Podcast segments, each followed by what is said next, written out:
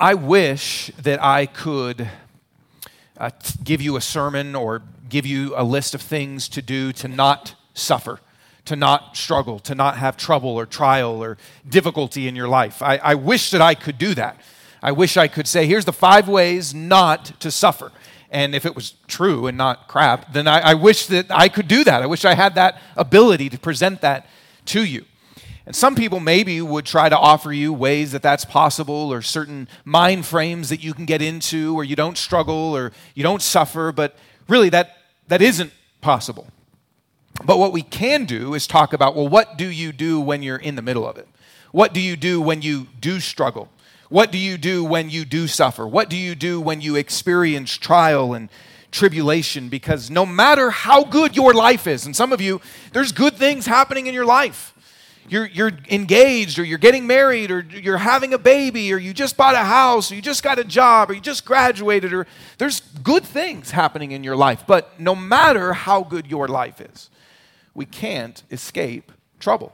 We can't escape trial. We can't escape struggle and suffering. And even if you just think, I, I came across this this week, even if you just think about your body, just at kind of a most basic level. I don't know how they did this study, but even if you just think about your body, it says uh, there's a lifetime of suffering. This is a study they did. In, in just one year, the this is for British people, the average Brit suffers, so I don't know, maybe Americans it's triple. I feel like we're not as smart as them. uh, in just the average year, you have six upset stomachs, four cases of heartburn, two shaving cuts, five cramps. Again, I don't know how they did this study. Like, and then in a lifetime, and my clicker's not really working well today, so I might need your guys' help. In a lifetime, it says you've got 858 headaches, you've got 780 sore backs, and I don't even know, this is awful 156 bouts of blisters. I've had a blister, but I pray to God I never have a bout of blisters. I don't, I don't know if there's like a language gap because they're British or what, but Anyway, even if you just think about like at a basic physical level, you can't escape physical suffering. You can't escape it. It's going to happen often. And then if you look at uh, a study that they did, th- this is by Pew Research Center recently in September uh, of 2021. When asked to explain suffering, the majority of U.S. adults say sometimes bad things just happen. But they asked why, what explains the suffering that we have in the world? The majority said sometimes bad things just happen.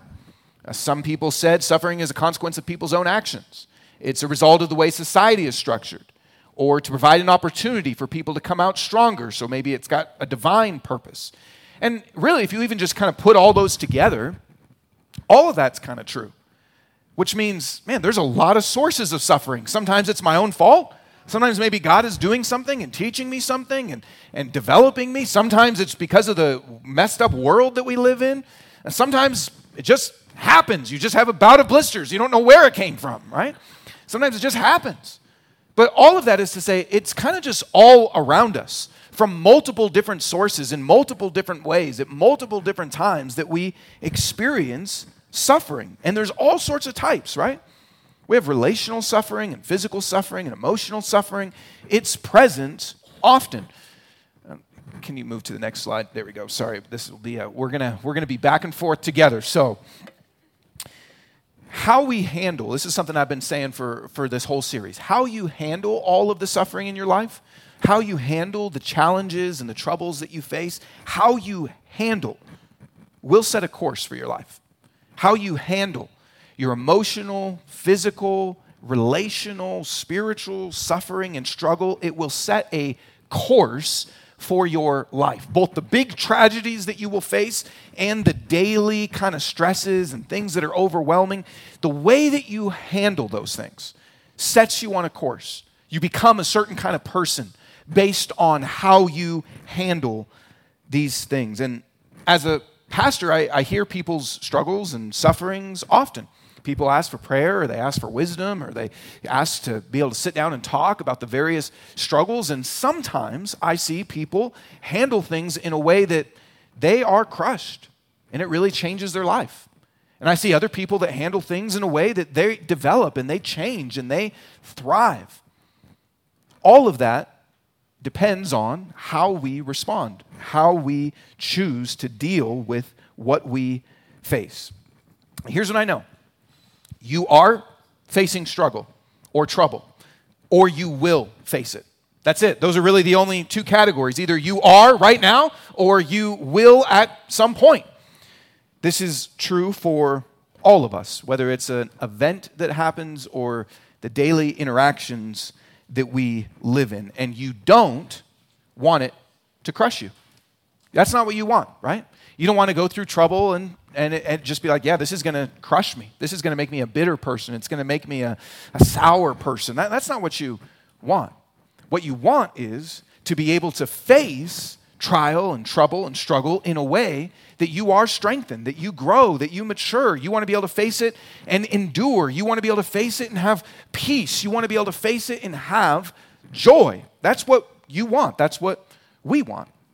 And this book has been a, a great guide to help us in that. And today, we're really just going to look at this question How do you have joy in the middle of your difficulty, in the middle of your struggle, in the middle of your trouble? How do you have joy? How do you have that? So, we're going to read the rest of the book, uh, chapter 3, and uh, then we'll explore this together. Here's what he says A prayer of the prophet Habakkuk, according to Shigionoth. I don't know if I'm saying that right. Actually, no one really knows what that word means. So they think it's probably a musical notation because it shows up in the Psalms also, but nobody really knows. So there you go. Shigionoth. So I can say it however I want. Lord, I have heard the report about you. Lord, I stand in awe of your deeds. Revive your work in these years. Make it known in these years.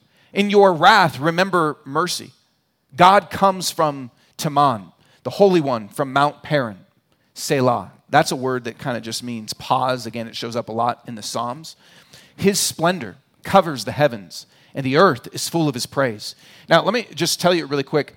Uh, this is going to be interesting. Um, can you go forward? Okay. So the uh, he, what he's doing here, there's going to be a lot of words and language in here, like he comes from Teman and Mount Paran and a bunch of things here that if you're unfamiliar with, uh, which is probably a lot of us, the Old Testament, he's kind of tracing through a lot of God's work with his people, how he saved them out of Egypt and different ways that he showed up for them, giving them the promised land, and how he's worked with them through uh, throughout their history as his people. So there's going to be a bunch of different things in here that you're like, what is Teman? What's Paran? What's, what does this mean? But it's really tracing some of God's work with his people. So the next thing he says is this His brilliance is like light, rays are flashing from his hand. This is where his power is hidden. Plague goes before him, and pestilence follows in his steps. God brings judgment as he comes. He stands and shakes the earth. He looks and startles the nations. The age old mountains break apart, the ancient hills sink down. His pathways are ancient. I see the tents of Cushan in distress. The tent curtains of the land of Midian tremble, times when God showed up in these places. Are you angry at the rivers, Lord?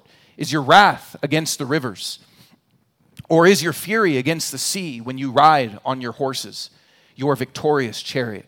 You took the sheath from your bow the arrows are ready to be used with an oath, personifying, uh, kind of using this as a metaphor of God's judgment of him with a bow and his, of how he worked, again, bringing judgment on the people that God was sending Israel against.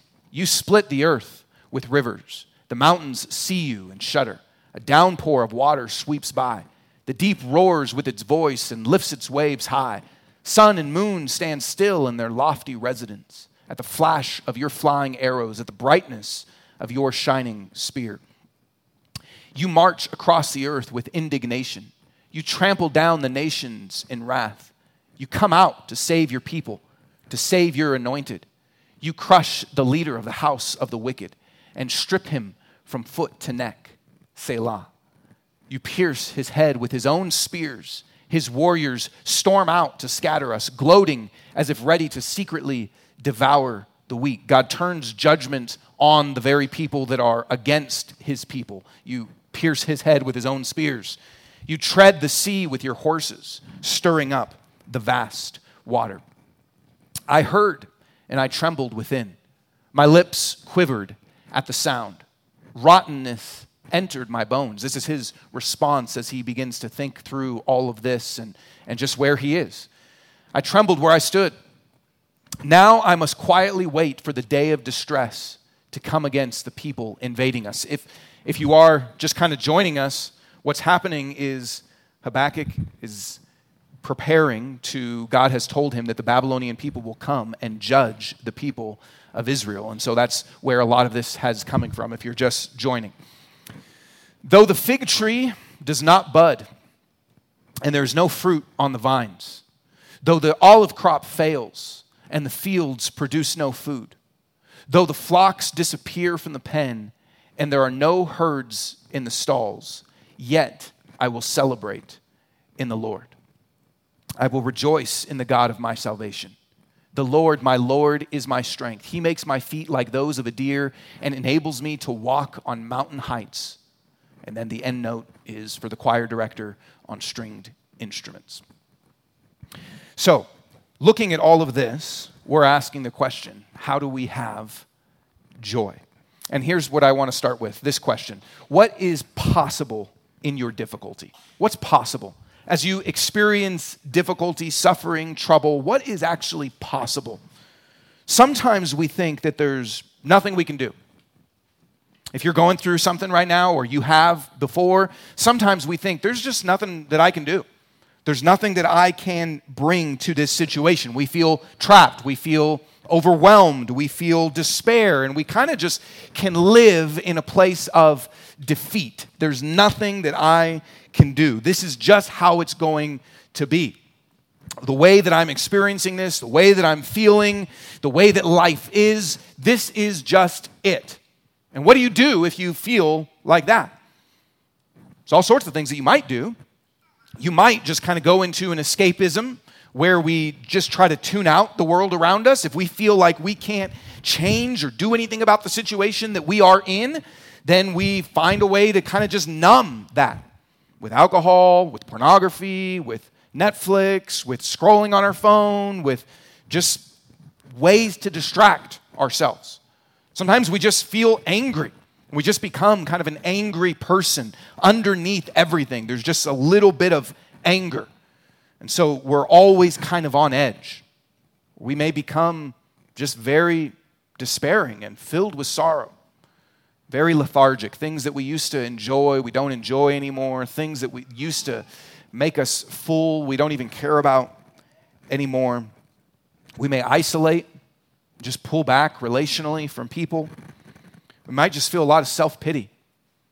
Or we may just kind of feel resigned, like this is just it. This is what I'm going through. Life is hard. I'm always going to feel like this. This is just life. But there's more. You don't have to live in that place.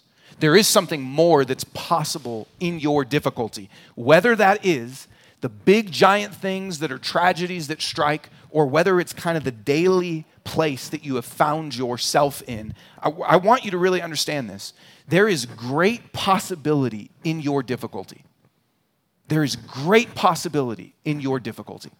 Here's what he says he's experiencing. Here, the next slide. He says this. We already looked at this, but I want to just explain when he goes through this section about the fig tree and the olive crop, this gets progressively worse. Like figs are really just kind of a, a sweetener. I know we probably don't think about them that way, but it's like a, it's a nice extra. I was talking to my kids about this and saying, really, this is just like there's, though there's no more dessert. Now, for them, that might have been the worst possible thing, but to just kind of say, you know what, there's, there's no more dessert. Like, okay, that, that's lame. Like, if I could never eat another donut, if I could never have another ice cream, that would be lame. But I wouldn't say, my life is over. Though the fig tree does not bud. There's no fruit on the vines. That, that's getting a little worse because that's talking about wine, which was uh, not just used kind of socially, but was a staple of their, their diet. So that, that makes it worse. But then to say the olive crop fails, they used olives for a lot of stuff. This, that was their source of oil for both lights and for food and they ate olives. I don't know if you've ever been to Greece or the Middle East or I mean there's olives everywhere. It's a huge part. And they use it for a lot of stuff. So to say there's no olives, that, that's a lot worse. And then the fields produce no food. Now, now you're starting to talk about, okay, there's no bread, there's no grain. That, that's really, now you're in famine. And then to move further than that, the flocks disappear from the pens. So some of that is food, but flocks is also, think about sheep, that's their clothing, that's warmth, that's, I mean, it's affecting not just their diet, but more than that. And then there's no herds in the stalls. Again, they sometimes would eat meat, but the herds is also, think about cows and oxen, those and horses, those are used also for manual labor. That's how you plow the fields. That's how you move heavy things. They, they don't have electricity and automobiles and all that. That's also your kind of workforce. That's your power. So he's describing this situation that goes from bad to worse. And really, throughout this book, in a lot of ways, that's what's happened. He's gone from bad to worse. Like Habakkuk opens up saying, God, the people of Israel, they're corrupt, they're messed up. When are you going to stop this? And God says, Well, I am going to stop it, but I'm going to stop it by bringing the Babylonian nation to come and judge you all and destroy you. Like, well, that's not that okay. And it gets worse. So it didn't start, the book doesn't start with Habakkuk calling out to God and saying, God, here's all my problems. And then the book kind of ends with God saying, It's okay, I'm going to give you this, and you're going to have a new job, and there's a bonus coming at work, and you're going to get a nice vacation. That's not how it ends. It, it ends with him reflecting and going, It's going to get really bad. Everything is going to get worse. So he's gone from bad to worse. But, Here's what he says He says, Nice job. That was perfect. That was like, he says, Yet I will celebrate in the Lord. I'll rejoice in the God of my salvation. The Lord, my Lord, is my strength. So he says he's going to make it. He says he's actually able to thrive. He says he actually has joy and strength. So, though all this is happening, yet joy, yet strength. That's what's possible in difficulty. How? Well, he uses this metaphor of the mountains, and he says, He makes my feet like those of a deer, enables me to walk on mountain heights. So think about a mountain. A mountain is very difficult, right? If you climb a mountain or if you go hiking, even if you do it, or if you, uh, some of you do rock climbing, even if you enjoy it, it, the part of the joy of it is it's difficult. You're climbing, you're doing something that is challenging. So that is what life is like. You are facing in your life certain mountains that are challenging, that are difficult, that are hard, that are taking your breath away, that you're wondering, where's the, if you ever go on a hike and you're like, okay, I think I'm at the top of the hill. Like, oh, nope, that was an optical illusion. There's another one right behind it. And just kind of keeps going. One time we were on this hike, where was it? Um, what's that place? Now you have to pay, and uh, it's in Glenwood Springs area. Uh, Hanging Lakes, yes. So one time we were hiking, this first time we ever hiked there, and I don't know if you ever done that hike, but it's like straight up the whole way. And we were hiking, and this person goes, You're almost there. And I was like, Oh, thanks. And then they go, Just joking. And I was like, That is so mean. That is so evil. How could you do that to somebody? And maybe you felt like that. Maybe you have felt like, oh, I'm almost through this. I'm almost done. And people have even told you, yeah, it's going to get better. It's going to get better. And that was three years ago. You're like, it's not getting better. Life is like a mountain sometimes, right? The difficulty that you face is like that. And yet, he says, I've got joy and I've got strength because God is strengthening me. And he's saying, He makes my feet like those of a deer. And I was thinking about this image. I don't know if you've ever seen the, the ibex deer or ibex deer you should Google them. They're freaking crazy. They basically can walk. I don't, the picture doesn't quite do it justice. You have to see a, a video, but this is basically vertical and just tiny little, you know, stones that they are standing on. And they can climb up that whole thing. That's deer feet. That's what, that's what Habakkuk is saying that God has given him. He is saying life is like a mountain, life is challenging, life is difficult, but I've got joy and I've got strength because God has made my feet like a deer. Here's what this means God might not change your situation, but He can change you. God might not change the things around you, but He can change what's happening inside you. God can transform you. God can transform you. You might, we want to get out of the difficulty, right? I don't like that little thing where he's like, though there's no figs and though there's no grapes, and I don't like that. I want to be like, I trust God, and there's a lot of figs, and there's a lot of wine, and there's a lot of steak. That's what I want to pray. But he says, even though it's like this, it's okay because God has not changed the situations around me, but he's changed the situation inside me. God has transformed me. He's given me deer feet. He's, the wall is still there, but He's enabled me to be able to walk up it. He's enabled me to walk through the challenging things. So the mountain is still hard. The mountain is still hard. Life is still hard. You still have pain. Your pain is still real. It's still present. It's still difficult. But He can make you strong. He can make you strong we often want the decrease of everything around us or the release. And what God wants to do is increase us, not change the things around us, but change us to be able to handle them, to face them, to strengthen us, to enable us. There's been different times this week where this image has now been in my mind, and I've just been praying, God, give me deer feet for the, you know, it might be weird, but God gets it. And just like, God, give me deer feet for this. And I hope I, God's not like, boom, just joking, you know, just God plays a practical joke on me. But I, I've just been praying that, like, God, give me deer feet. Give me deer feet for this. And that is what He supplies. This is what is possible in your difficulty. This is what's possible in your difficulty. You are facing hard things. You might be facing failure, disappointments, or relational troubles, or physical troubles, or emotional troubles, or financial troubles. You might be facing all sorts of things. You can make it. You can make it because He will transform you. You can. So here's what's possible in your difficulty strength and joy. I don't know if you believe that. But that is what Habakkuk is saying. This is possible. No matter what's happening, it is possible to experience strength and joy in the middle of it. Next thing, how do we experience joy in difficulty then? How did he get here? He's saying this is what's possible. This is how the book ends. This is kind of the vision that's presented is here's what's possible. You can have strength and joy no matter what you're going through, but how did he get to that place? How do you get there? And in some ways, that's really what the whole book is about. So if you're just coming in, this is the season finale. And so if you're like, okay, this is good, but well, it might be helpful to go back and listen to everything because the whole book is really how we get there, but we can see here some of the pieces that really will help us. Just think about for a minute though what if your situation didn't control you?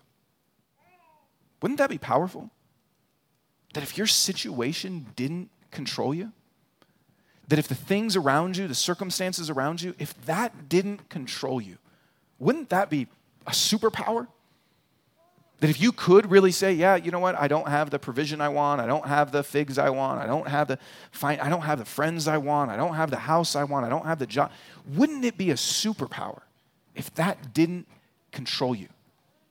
If you could actually say, I've got joy no matter what.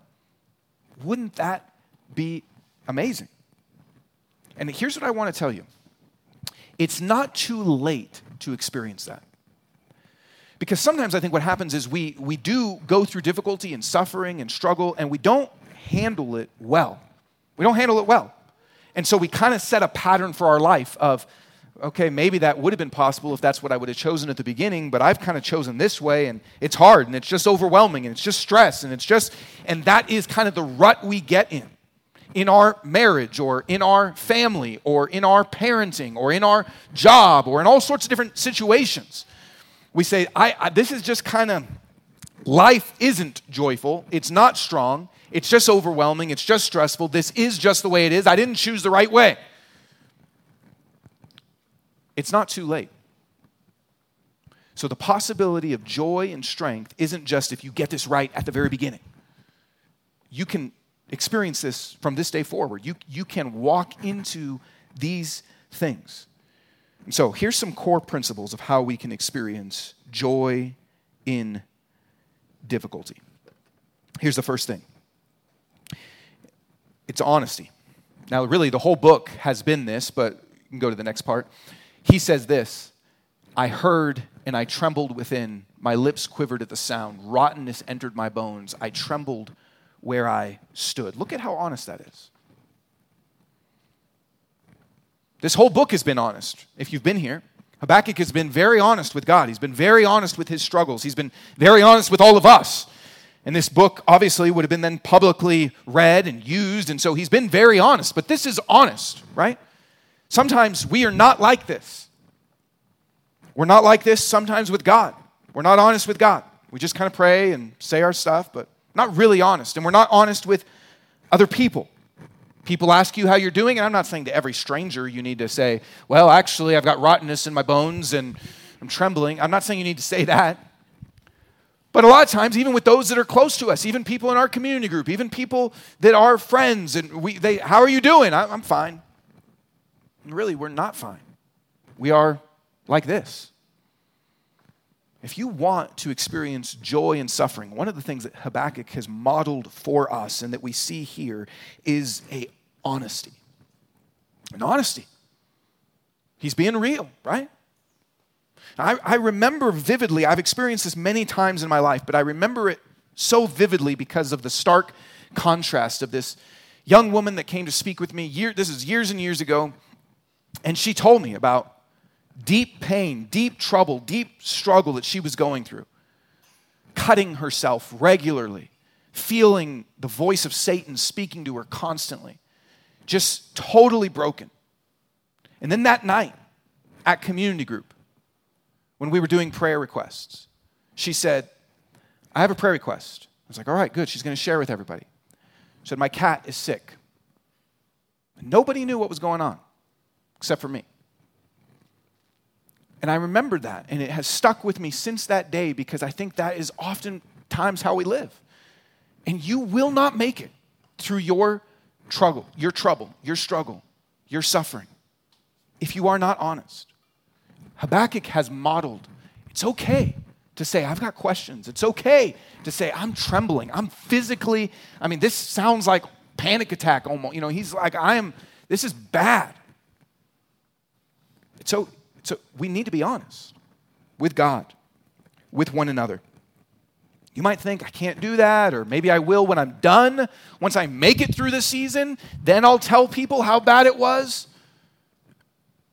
A lot of times we're not honest. But listen to me Habakkuk is a great model, but Jesus, Jesus is a great model also. In the Garden of Gethsemane, before he went to the cross, he is sweating blood he is saying he's troubled so deeply. He's calling out to God. He's asking his friends to pray for him. He's, he's troubled deeply.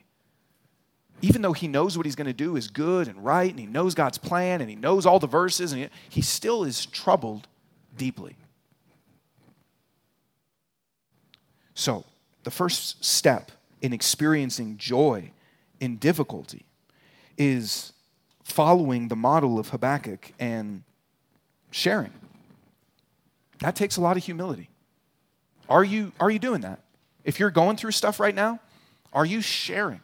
Here's what's happening. Here's what's hard. Here's what's difficult. Are you sharing the difficulty in your life? It'll be impossible to experience joy in your difficulty and in your suffering if you don't. Share honestly with God and with others. And then the second thing that we see of how we experience joy and difficulty is very simple, and we've talked about this throughout the book, but it's prayer. That's how this whole section begins a prayer of the prophet Habakkuk. And the whole thing is really his prayer. So I'm highlighting this part, but really it's throughout this whole book. That's what he is showing us. Is it's not just try to handle it yourself. It's not just you just kind of muster through have joy, put a smile on. It's not ignore the problems and kind of push them away. Sometimes when I talk to folks and say, How are you kind of processing this or how are you making it through? Well, I'm just trying not to think about it. That, that's not what Habakkuk does. Habakkuk, how are you handling the Babylonian impending uh, um, captivity? How are you handling? I'm just trying not to think about it. It's not what he says. He is praying constantly. He's bringing his heart before God. He's turning his pain into prayer. That's what he is doing. He's coming to God. Are you coming to God? In the big events, but in the, the little stuff, when you're just like those days when you're like, man, it's just a hard day, okay? Did you talk with God about that? Well, no, it's just really busy and this uh, and so much going on. Okay, all the more so. I once read a book that, that the title uh, was called, and I anyways, it, I can't recommend all, all, the pieces of this, but the, the title is good. It was Too Busy Not to Pray. Which sometimes we're like, oh man, life is so hard, or you could say, you know, too much suffering not to pray, too much difficulty not to pray, too many kids not to pray, right? You could add all those things on there. Because so often we're like, well, I can't because all this is happening or all this is going on. But the point is, Habakkuk is saying life is really hard. I've got so many questions, I've got so much difficulty that I can't not pray. I have to come to God, I have to bring my heart to Him. I've got so much pain that I have to pray. He turns his pain into prayer. And listen, your father, your good father, understands what you are going through. He cares about you, he wants to hear from you. I love in Hebrews that it says when we're struggling and when we're in trouble, that we are supposed to boldly come before the throne of grace. Boldly. That means not like, God, hey, it's me, and I know you're really busy, and I know uh, other people have it worse than me, and I know there's starving children in Africa, and I know that my friend's going through this, and so I, we're not supposed to kind of come like that. We're supposed to boldly come to bring our requests to God, to bring our hearts to God, and say, God, I need you. That's how God wants you to come. God loves to hear from you, He wants to hear from you. God cares about you. And so, to experience joy in difficulty, if you feel like you can't make it through what's going on in your life, if you feel like it's too much for you, if you feel like the day in and day out is just too stressful and you don't know how you're going to make it through, good. Because God wants to hear from you. Hopefully, that will drive you to come to Him and talk with Him. Prayer. Third is really what the whole opening of this is is he's meditating on God's character and work.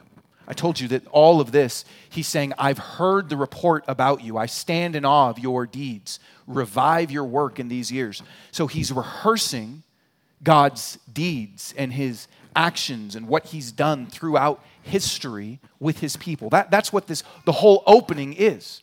The whole opening is him going through, and, and some of the stuff in there you're probably not familiar with. For us in the New Testament, it might be more things like I've heard how you raised the dead, I heard how you healed the blind. I heard how you walked on water. I heard how, you can go through church history. I heard how your people were only 120 people in a room, and that led to a worldwide movement. I heard how you died on the cross for my sins. I heard how you have resurrected from the dead. I heard that one day you will restore this broken world. I've, it's rehearsing the way that God has worked with his people throughout time. He's meditating on God's character throughout this, he's talking about how God, you're, you're a just God, you're a powerful God.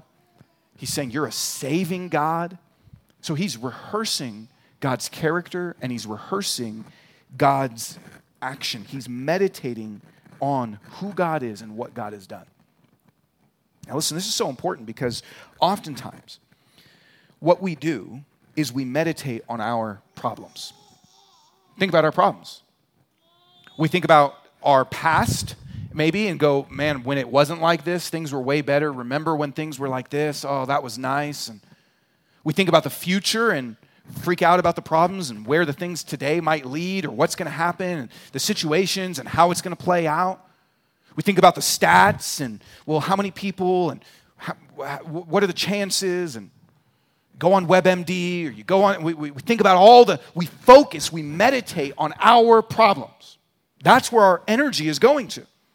So often. If it's relational problems, we think about the other person and what they might say and how the conversation might go, or we replay what someone did to us over and over again, or we think about, yeah, they said this and I should have said this, and, and we meditate on the problems. And what Habakkuk is saying is if I want to have joy in difficulty, I need to not focus on the problems. I need to meditate on God's character, God's actions, who God is, and what God has done. I need to remember his salvation. And he goes slow. He doesn't just say, like, God, you're awesome, no. He's there's this historical tracing, remembering who God is, what God has done, what God is like, how he's been. He's methodical and tracing through God, this is who you are, this is who you've been. Because all of that builds faith. He's saying, Here's who you have been, so do it again. I've heard the report about you, so do it now. Revive your work in these years, make it known in these years. That's who you were. That's what you've done. I know it's true. And God, I'm calling on you to be that now to me right now. I know you've been faithful in the past. Be faithful to me. I know that you've saved your people in the past. Save me. I know you've shown up in power then. Show up in power now with me. He's recalling, remembering, and using it on his heart. He's using this for his heart. He's looking at his situation. He's looking at who God is and what God's done. And he's saying, Be that now, God. Be that now. I don't know if uh, a lot of times this happens in movies, and maybe you have friends that do this for you in your life. Sometimes, if you're going through a struggle, um, you might have somebody that says something to you and reminds you of who you are and what you've done. So they might say to you, Hey, you can get through this. You're smart, you're powerful, you're beautiful, you've got what it takes. They're telling you your character and how, because of who you are, you can make it through. Or they might even tell you things that you've done and how you can make it through. Hey, remember, you did this. You did this, so you can do this. Remember, you made it through this thing. You can make it through this thing. Now, there might be some value in that sometimes, but this is that, but way better. He's not reminding you of your character and what you've done. He's reminding you of God's character and what God's done so that that moves in your heart to say, if that's who He is, if that's what he's done, okay, then be that to me now, God. Be that to me now. It builds our faith. Listen, if you're going through struggle and trouble and suffering, that's what we have to do. We have to open the Bible. That's what he is doing. He is opening the Bible and he is meditating on who God is.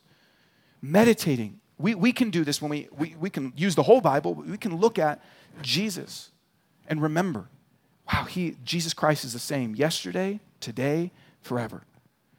You were faithful to your people then, you'll be faithful to your people now. You showed me how much you loved me on the cross, you will love me right now. You were powerful then, you are powerful now. You were God of justice then, you'll be a God of justice now. We're, we're able to focus on who He is and use that. You, listen, you won't make it through your suffering and your difficulty. You will not make it through with strength and joy. If, I know we want strength and joy in what we're going through, right? This is the way. Like Mandalorian says, this is the way, okay? For those Star Wars, I only got a couple laughs, okay? So only, this is the way. You, you need to open the word and say, God, remind me who you are again. Remind me who you've been again in your anxiety, in your stress, in your loss, remind me who you are again. The next thing we see is that he not only reviews and kind of remembers who God is, but he also celebrates and rejoices in who God is. Now, this is not just reciting. So you could say, okay, so the key is just open the Bible and just kind of read, okay, he did that, okay, he did this, okay, he did, but that's not it it is rejoicing in God. That doesn't just mean like an emotional, okay, open the Bible and go, yay! But it's, it is an action to say, God, I'm going to set my heart on rejoice saying, This is who you are, God. It's moving from just kind of reciting truth to, to proclaiming, God, you are faithful. You are Savior. You are good. You do take care of your people. It's an action that is rejoicing by, by saying and proclaiming the goodness of who God is. And so often, our pain, man, it's freaking hot in here today. I feel like I need like those preachers that have the cloth and are like, whew. um, the, uh, so often, our, our pain in the middle of our suffering is because we have lost some other joy. So often, the pain that we experience in our suffering, our troubles, our difficulty, is we've lost some other thing that was our source of joy. It might be money, it might be a relationship, it might be our physical health or the things that our physical health enabled us to do. It might be stability. We've lost some source of joy. But what Habakkuk is saying is, I have God. I have the one that is the best, that wants best for me, that loves me, that cares for me, who's all wise and all powerful. I have him. And if I have him right now, then even if other lesser joys have been lost, I still have this God that I've just been meditating on who he is. I've got him. So I've lost everything else. The figs aren't growing and the grapes aren't growing, but I've got you, and you are the God that I just went through all the stories about. So if you're a Christian, you might lose all sorts of things in your life, but you still have Him. And that might not be great consolation if you're like, well, that's fine, but what I really want is this. But that's where we have to recenter our joys. And that's where the meditating and remembering his character and his actions helps us to say, oh, wait, if I've got the God that's all powerful with me, even if I've lost other powers, that's okay. If I've got the God that loves me more than anyone, even if I've lost other relationships, I, I can, I can do this.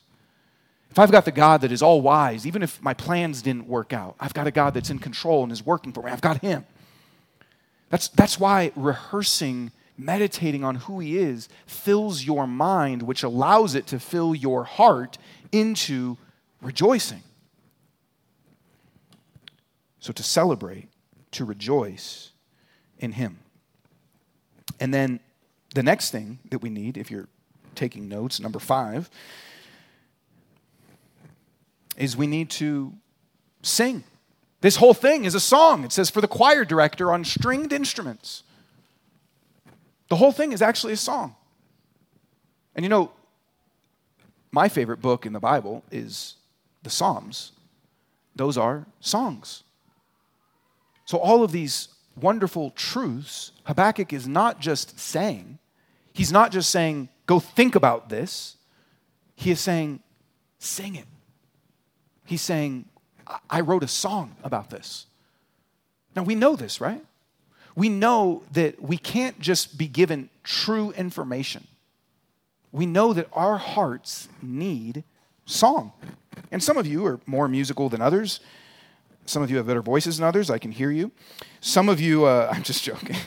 uh, not really, but uh, some of you, um, but, but, but we know, whether, whether, wherever you are, we know that songs help our hearts we know that songs help intensify and help us process emotion. They, they help with good things and with bad things. Now, if you're a musician, you're like, yes, amen. If you're not, you're like, oh, no, just give me a fact sheet. But you know that that's not true, right? No matter what it is, songs help things. That's why if you go to a baseball game, which I'd recommend once every few years. If you go to a baseball game, you know, you sing Take Me Out to the Ball Game, and everyone sings it together because it, it helps just make the moment better. And use, we sing the Star Spangled Banner and at various sporting events. And if you're on a road trip, you might have a certain mix and you put on songs that are kind of about traveling and on the road again or whatever you like to listen to, right? And you're break, going through a breakup, you sing Cry Me a River. so that's Justin Timberlake, okay? the, you go through different things. When you love somebody, you sing, right? I won't sing anymore, don't worry. But you, you, you go through different things. The song helps you process the emotion. and it intensifies the emotion that's good. And the Bible is filled with songs. That's why Habakkuk is saying, I'm processing all of this, but I'm not just a brain on a stick, just going, okay, God, let me think about this. Saying, I need to sing. I need to sing. And I'll just tell you, this is true for you. Even, no matter how musical you think you are or not, God has made us all song people. He just has. We're all musical people. Whether you have the skill of it or not, we're all musical people. And if you want to make it through difficulty, if you want to have joy in difficulty, you need a soundtrack. And that's part of why we come here. That's part of why we come here and we sing. Even when you're not feeling like it, even when it's not, you, we sing because it helps us rejoice in the middle of difficulty. But I would even encourage you, man, find some good songs that help take truth into your heart for what you're going through in your life. I have a playlist that is called Crying Out to God. I have a playlist that I've made of that. And it's just me going, ah! and I just listen to it. Not really. It's all sorts of songs that just help my heart. And I would encourage you to do something similar for yourself. Next thing we see is this we need to act, we need to do something. He says that God enables me to walk on mountain heights. And I already referenced that with God gives you this strength like a deer, but what this is also implying is this He's not just sitting around doing nothing, He's still doing stuff. It's not He enables me to sit on the mountain and cry, it's He enables me to walk, He enables me to keep on living, to keep on doing, to keep on acting. He enables me to actually still live life, to do stuff. And here, here's the thing when we suffer, when we struggle, sometimes there's all sorts of false conceptions we have. Sometimes we might say this there's nothing I can do. Now, th- that might be true. You might have a loved one that's dying of some disease and, and you can't do anything about that particular thing, but there's still something you can do. You can pray, you can sing, you can sit with them in the hospital. There's always action that can be taken. Something can be done. You can share with someone honestly what you're going through. Also, we need to be able to do things that help ourselves, that alleviate pain. You can take good action and say, okay, this situation's really hard. Is there something I can do? I'm in a financial mess. Okay, well, is there anything I can do? You might be able to take one step and then take another step. My marriage is a total mess. It's difficult. Okay, what's a step you can take? There's action that we can take. And sometimes when we're suffering and struggling, we just kind of totally self center, isolate, only think about us. But we need to stay involved in meaningful activity, serving other people, still loving other people, not just collapsing in on ourselves. I read a book in June called Seasons of Sorrow, and it's a journal reflections by a man whose son was, uh, I think he was a freshman or a sophomore in college, engaged, totally healthy, nothing wrong with him, and just collapsed and died. And the father writes this book that is his year long from the moment his son died to the year anniversary, his processing of all that with God, his thoughts and his prayers and his reflections. And at the end of the book, he, he said a friend came and asked him, what, what did you learn? What, what's kind of the, what's your big takeaway? And he said, to weep and to work. That's how you get through it. To weep and to work. Meaning to pour out your heart to God, to, to a lot of the stuff that Habakkuk has been showing us, to be honest, to be honest with others, to cry, to, to say, here's the pain, and to not stop living life, to continue to engage to continue to do meaningful things, to continue to do things that help, to weep and to work. And I think that that is true. I think if you think about things that you are going through or have gone through, even just that simple statement might be helpful for you to go, Am I weeping? Am I working? Am I walking? God will enable you, God will strengthen you, but am I walking? And then the final piece is community. Again, this ends with for the choir director on stringed instruments. But that is saying that this is a corporate thing that they are doing together. And we have this whole book, which means this was something for the community, not just, we wouldn't have it if it was just Habakkuk's private journal that no one ever saw. It's actually a song that he writes for the people of God, the church community. It's his reflections and thoughts that serve God's people. And though a lot of the book, what we see is Habakkuk dialoguing with God, speaking to him, pouring out, and it can feel kind of like that, back and forth, just him and God. Really, it is a community process, which is why it ends with a choir director which means someone's directing the choir and there's a group of people singing and there's it's together Habakkuk is processing his difficulty. Now this is instructive for us because sometimes what happens is when we go through difficulty, we say even things like this, I just need some time to be alone.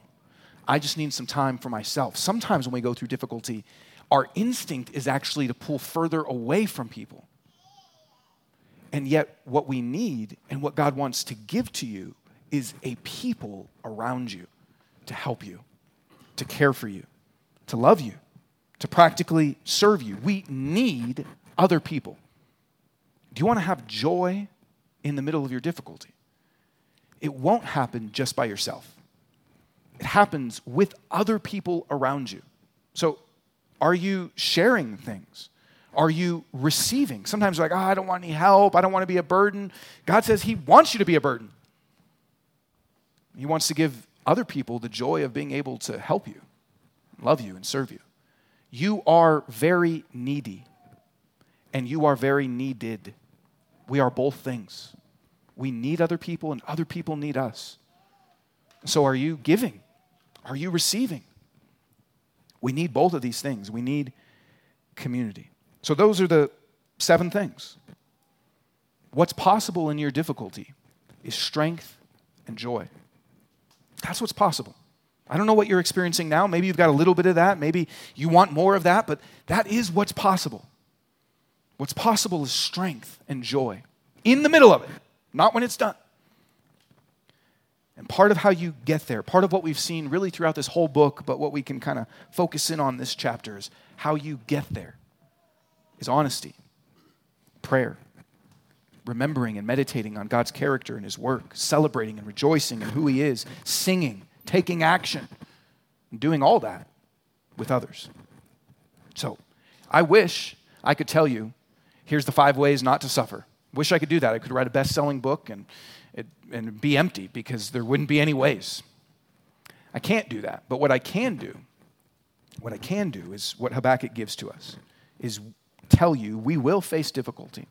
We will face struggle. You will have questions. You will wrestle, but it doesn't have to crush you. It doesn't have to overwhelm you. It doesn't have to defeat you. It doesn't have to suck away your joy. You can have strength and peace and joy and endurance. Even if your situation doesn't change. And listen, I hope your situation changes. You can ask God to do that too. But even if your situation doesn't change, you can still walk on mountains. He can strengthen you. And we're going to take communion just a moment. If, if you're a Christian, communion is a time that, in some ways, really what we're doing is all of these things that Habakkuk lays out for us. We are honestly coming to God and saying, I need you. I need you, God. We're coming before Him and bringing our sin and bringing our suffering, and we're saying, God, I need you and we're praying to God. In humility, we're saying, I, I, can't do life by myself. I need you and your body broken for me and your blood shed for me. I need you. And we're remembering God's character and his work, particularly on the cross. We're remembering, I have a Savior. All, all the things that Habakkuk walked through in the Old Testament that there's a just God and a saving God and a powerful God. On the cross, we see all of that in its apex. We see I have a saving God who forgives me of my sin, who poured out his blood for me, who had his body broken for me. And we, that's what Jesus said to do. Remember, do this in remembrance of me. And so we take time and we remember you're a saving God, you're a just God, you're a forgiving God, you're a loving God, you're a faithful God. We remember as we take communion, you gave your life for me to make me yours. And we rejoice in that. We take that communion and we, we rejoice. My sins are forgiven. I'm adopted into your family. I belong to you. I, my future is secure. And we sing. And we ask God to help us do the next right thing in front of us that He has. And we do it together as a community. And so when we take communion, this is why we do this every Sunday, is it's a part of this action to remember our Savior, the one that strengthens you, gives you joy in difficulty. So we're going to take communion and then we're going to sing. And I'll be in the back and I'd love to pray for you if you have anything that you would like prayer for. God, I thank you that we can bring our hearts before you. I thank you for this great little book that just helps us to know that you care about our questions and our pain and our struggles. You care, you see it, and you invite us to bring it all before you. Jesus, thank you that you are the faithful Savior. And so we can trust you. You are so good to us. Help us, even as we take communion, to remember who you are, to remember what you've done, and to respond in joy to you. In your name, Jesus, we pray. Amen.